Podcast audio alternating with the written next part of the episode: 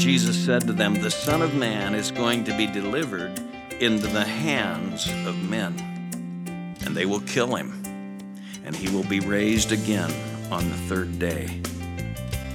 And they were deeply grieved. It was the worst thing man could do. It was the most cruel invention man ever came up with the cross. And I don't minimize the wickedness of my sin and your sin that put him on that cross.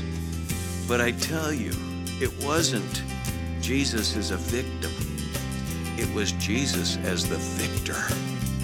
He came to offer his life a ransom for many.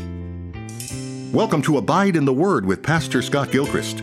Today we continue in our study of the Gospel of Matthew. Pastor Scott brings a message from chapter 17 titled, His Life a Ransom for Us. And we invite you to follow along with us now as we get started. And I want to just reread the text because uh, this context I think is so valuable. Starting at verse 16, or chapter 16, verse 27, he says, The Son of Man is going to come in the glory of his Father with his angels and will then recompense every man according to his deeds. When Jesus Christ comes back, he comes as judge, and uh, he will judge according to merit, according to deeds. When Jesus Christ came to save, he saves, and this is always true in the scripture, he saves by unmerit, by grace. He saved me. I didn't deserve it. Anyway, truly I say to you, he said, there are some of those who are standing here, and he's looking at 12 of them, you know. So it's a kind of a close knit group. It's not like he's got a vast group of people. He says, There's some of you standing here who will not taste death until they see the Son of Man coming in his kingdom. Well, six days later, Jesus took with him some of those guys, Peter and James and John, his brother, and brought them up to a high mountain by themselves. And he was transfigured, he was transformed. He changed completely from the inside out. Metamorpho oh, is the word. He was transfigured before them, and his face shone like the sun, and his garments became white as light. Last week I mentioned it. He, it was an unveiling, a partial unveiling. That's what the word revelation means. The last book of the Bible, the apocalypse, the covering is lifted. And so while he was here, people could say, like they do today in Portland and in your office and in my neighborhood, you know, wherever we are, ah, he's a carpenter. He's a great guy. Had a lot to teach us. You know, people usually say at least patronizing things about him, but he was God in the flesh, but he was veiled so that you could say that he was just a carpenter. But no, God humbled himself and became man. But when he lifted the veil just a bit, he was transfigured before them, and they saw, and they couldn't describe it. His face shone like the sun. You couldn't bear to look. The glory. His garments became white as light. Mark's account, he said, like no launder on earth can whiten them. It was just like he couldn't put it into words. And behold, Moses and Elijah appeared to them, talking with him. And Luke tells us what they were talking about. They were talking about the cross and the resurrection and his ascension, his departure, which he was about to accomplish at Jerusalem. They were enthralled with this, as we should be. Well, Peter, you know, he answered and said to Jesus, Lord, it's good for us to be here. If you wish, we can take and make uh, three tents, you know, three tabernacles, one for you, one for Moses, one for Elijah. Well, he was still speaking. Peter didn't know what to say, and he, but that didn't keep him from talking. While he was still speaking, behold, a bright cloud overshadowed them, and behold, a voice out of the cloud saying, This is my beloved Son, with whom I am well pleased. Hear him. God the Father cleared his throat, so to speak.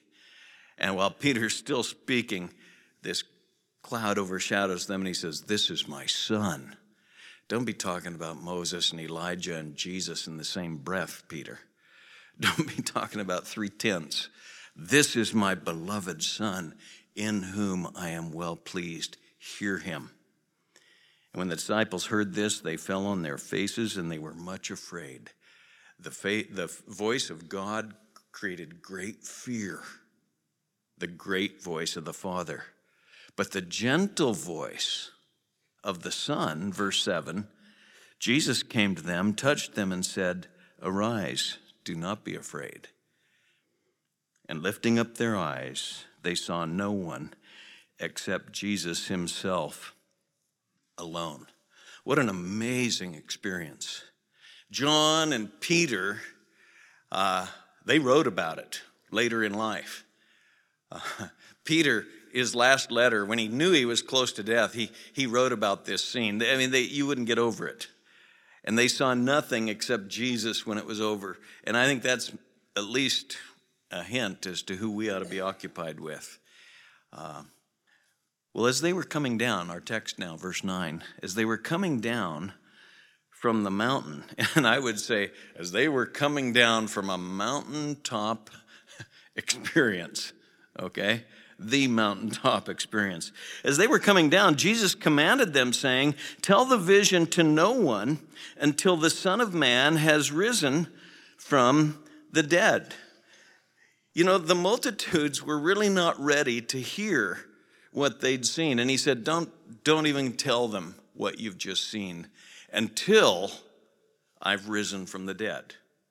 And we've seen already that the, the multitudes were enthralled with Jesus, but they were real ready to just make him an earthly king. When he fed the 5,000, they were ready to make him king, and he withdrew because his mission the first time was not to set up a kingdom and some food lines and take care of everybody's needs. Uh, he came for much more than that. So he warns them not to tell anyone until he's risen from the dead. And by the way, I'm teaching the book of Acts in another, actually on Sunday mornings, and uh, I'm in that era when he has risen from the dead. The book of Acts picks it up from the resurrection, and then he said, Go tell everybody. And but he, then he said, Don't leave until the Holy Spirit comes. And then the Holy Spirit came at the start of Acts. And we live in that era where we're to, to announce this uh, to everyone. Well, his disciples asked him, saying, verse 10, Why then do the scribes say that Elijah must come first? And he answered and said, Elijah is coming and will restore all things. But I say to you that Elijah already came, and they did not recognize him, but did to him whatever they wished. So also the Son of Man is going to suffer at their hands. Then the disciples understood that he had spoken to them about John the Baptist. I think there's a natural question they ask. They had just seen the kingdom glory. And they had just seen Elijah. And they know the Old Testament closes, and it does, by the way. As you get to the final close of the Old Testament, it says Elijah's going to come and prepare the way for the Lord. One of those many prophecies of the coming Messiah. The Old Testament closes. It's the end of, end of Malachi. In our Bible, it's just one page, or maybe the page where you you know, maybe there's, if you've got a decorative Bible, there might be a few places to put your family tree in or something. But basically, the Old Testament closes, there's usually a white page, and then you open Matthew. But that white page represents 400 years where God didn't raise up prophets. He left a 400, the Bible scholars call it the 400 silent years. And so Malachi leaves off by saying, Elijah's coming, and he will clear the way for the Lord. The New Testament opens with John the Baptist saying, Clear the way for the Lord. So they're asking about Elijah. And uh, verse 11, Jesus answered and said, Elijah is coming and will restore all things. Uh, I think that could be um, Jesus affirming he came. You say, well, why does he put it in the present tense or the future tense almost? Well, he's perhaps he's saying it from the Old Testament standpoint. Elijah is coming. Uh, he could be, the future tense could be, that he's referring to what the book of Revelation says in Revelation 11. There are two witnesses going to be raised up before he comes again. Uh, I, I'll leave it at that. But John, he says, verse verse 11 or verse 12 I say to you that Elijah already came. Now he gets very clear. And they didn't recognize him, but did to him whatever they wished. What'd they do? they beheaded John.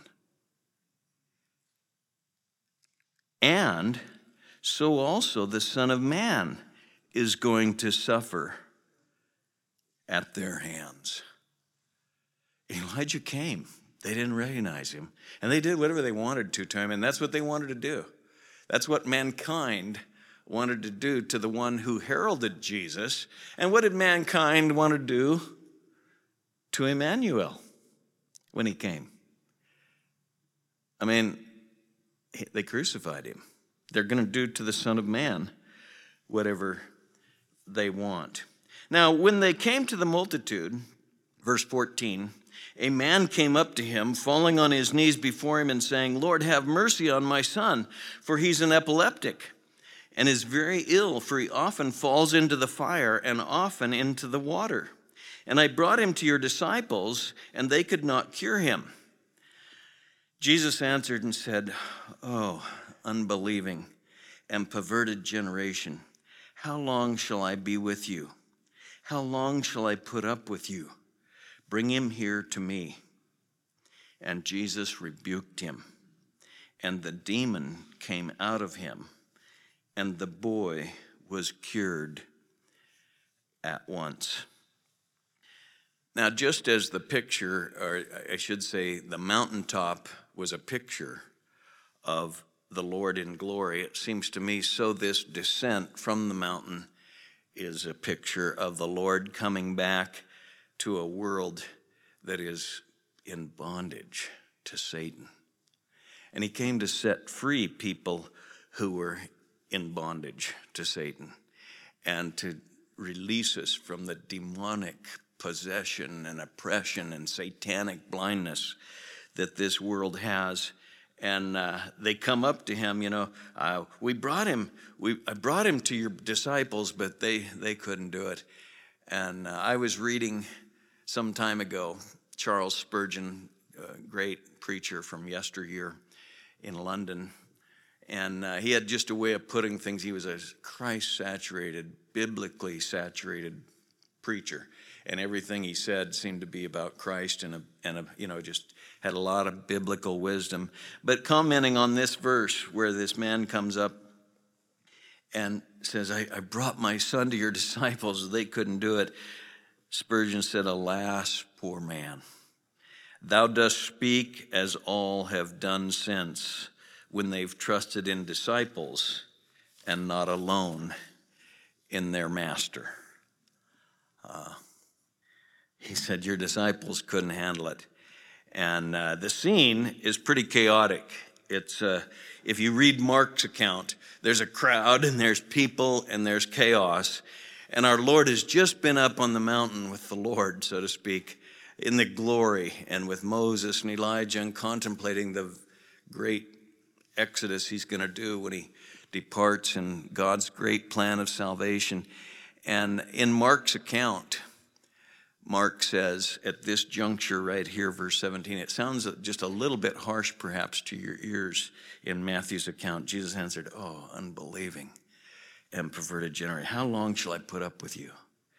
How long shall I be with you? Bring him here to me. That could sound a little harsh, but Mark tells us an added detail.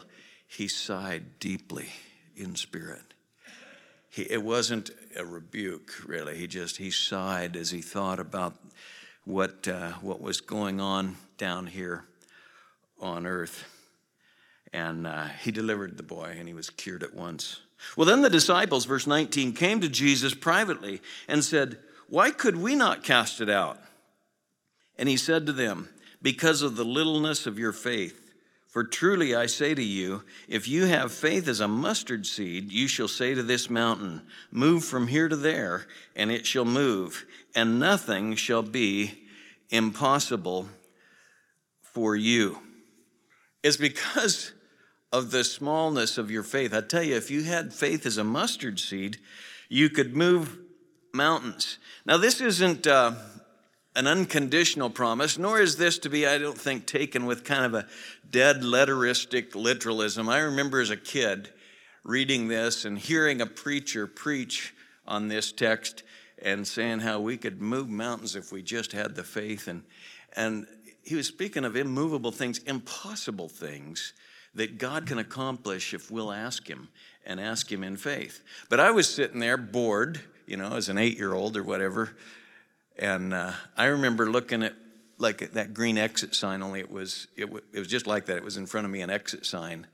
And I thought, I'm going to ask God to move that exit sign. And He didn't. And I thought, well, I didn't have enough faith, so I really believed it would move. I closed my eyes, and I know it's going to move. And it still didn't. And he didn't give us this to teach us to, to do side tricks, you know. And in my youthfulness, I, I realized, I guess that's not really what the Lord wants me to be praying for. But he is teaching us that uh, God works through prayer. We had a team come back from the Himalayas just a couple weeks. I think I maybe mentioned it down here. We've been so moved by what took place. But they went into a very difficult region in Nepal and climbed up where you can't get to these people without climbing. And many of these people had never heard the name of Jesus. And God brought great harvest as people who'd li- lifelong been locked in darkness, when they heard of Jesus, they said, I want him. I want to receive him. They responded in faith. And the backstory was that this is one of the hardest places, not just physically, but spiritually in Nepal. And the Christians, the Nep- Nepali Christians, were not wanting to go into this region because they were so hostile to Christians. But they began to pray for this region. And for six, seven years, they prayed. And God did some amazing things. And because I know the team, and I was hearing, and I'm continuing to hear their story, I think it's changed the way all of us uh, pray for things here in Portland as well as in Nepal. Well, verse 22 while they were gathered together, or gathering together in Galilee, Jesus said to them, The Son of Man is going to be delivered into the hands of men, and they will kill him, and he will be raised again on the third day and they were deeply grieved. This is the second announcement. But this one is the first announcement of the betrayal. He's going to be delivered, he's going to be betrayed. Jesus, none of this caught Jesus by surprise. He didn't come down here and his death on the cross, and I've been mulling it over all week as I think about Friday. And my text basically Friday night, it is finished. And that's in John 19. And we're going to read the whole 19th chapter of John. But the focus is Jesus' great cry at the end it's finished. Jesus didn't die as a victim, Jesus didn't die as a martyr. It was the worst thing man could do. It was the most cruel invention man ever came up with the cross.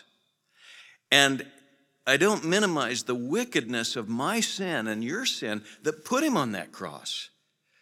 No wonder they were deeply grieved.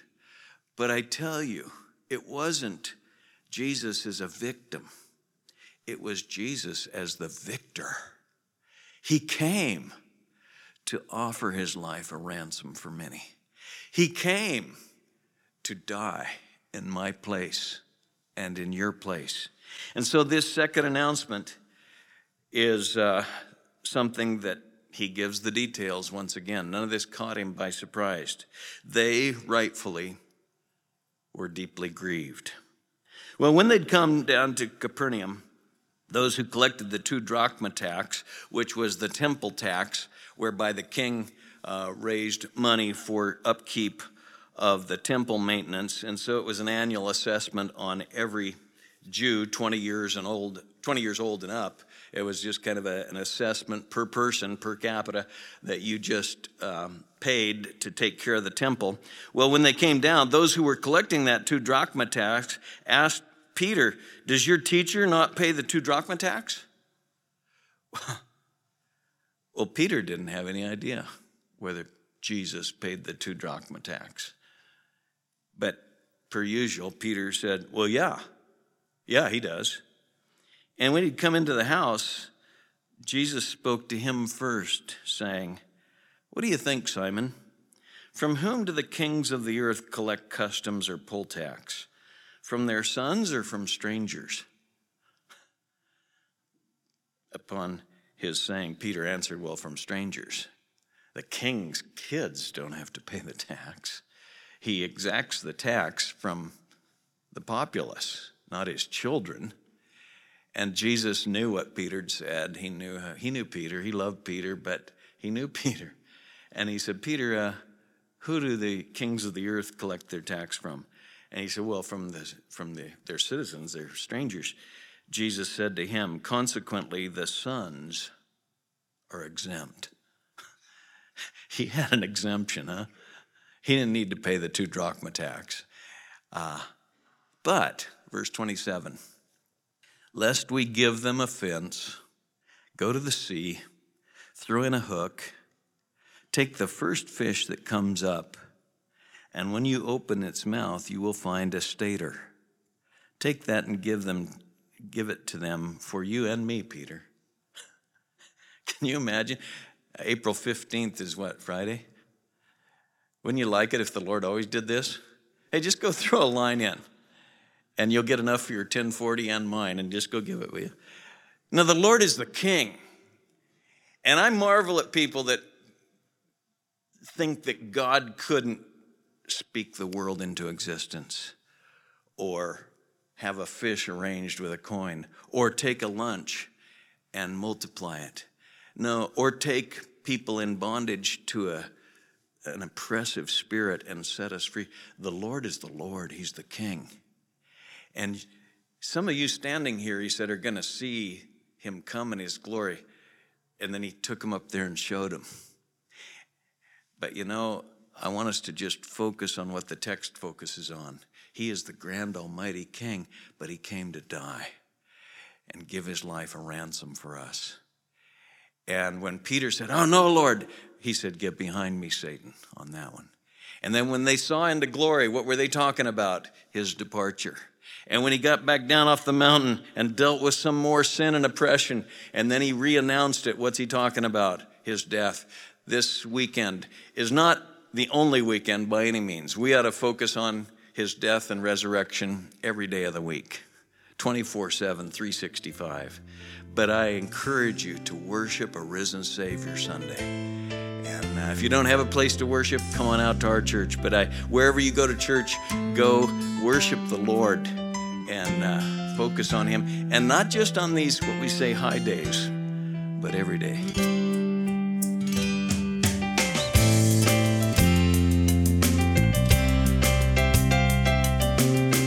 You've been listening to Abide in the Word with Pastor Scott Gilchrist. Please stay with us. Pastor Scott will return in just a moment with a preview of our next broadcast. Today's program was titled His Life, a Ransom for Us, a message from our study of the Gospel of Matthew. If you missed a portion of the message heard on the program today, or you'd like to share it with a friend, head on over to abideintheword.us. A free copy of today's entire message is available there for you to stream or download at your convenience. Something we've been making available as a thank you gift for our listeners are USB flash drives loaded with Bible teaching series in their entirety. So currently, we're offering the entire teaching of the Gospel of Matthew. That's 109 full length messages, over 50 hours of clear, Christ centered Bible teaching on this important introductory book of the New Testament. We'd like to make these teachings available to you, our listeners. Just make your request along with your gift of any size to the ministry of Abide in the Word. You can do that during regular business hours by calling 503 524 7000 or mail at P.O. Box 19191 Portland, Oregon 97280. You can simply click on Contact Us at abideintheword.us anytime. We'd love to put one of these valuable resources in your hands. If you don't have a church home in the area, Pastor Scott would love to invite you to join us in person for our Sunday worship services at Southwest Bible Church. That's each Sunday morning at 8:30 and 11 a.m. at the church located at the corner of Southwest Murray and Weir Road in Beaverton. You can go to our website at swbible.org for more details. We hope to see you there. Now, before we end our time today, let's go to Pastor Scott for a preview of our next broadcast. Truly, I say to you, unless you are converted and become like children, you shall not enter the kingdom of heaven. Whoever then humbles himself as this child, he is the greatest in the kingdom of heaven. To come to Jesus Christ is not to just kind of adopt some views of Him or to just kind of gradually clean your life up and go to church more. No, it is to turn around. Unless you're converted, you're not going to enter the kingdom of heaven. So he says, let me tell you about what's really important true humility, childlike humility. And uh, it's very parallel, isn't it, to Jesus' statement Truly I say to you, unless you're born again, you won't enter the kingdom of heaven. Join us again next time as we continue in our study of the Gospel of Matthew. Pastor Scott will bring a message titled, Who then is greatest in the kingdom of heaven? Until then, may the grace of the Lord Jesus be with you.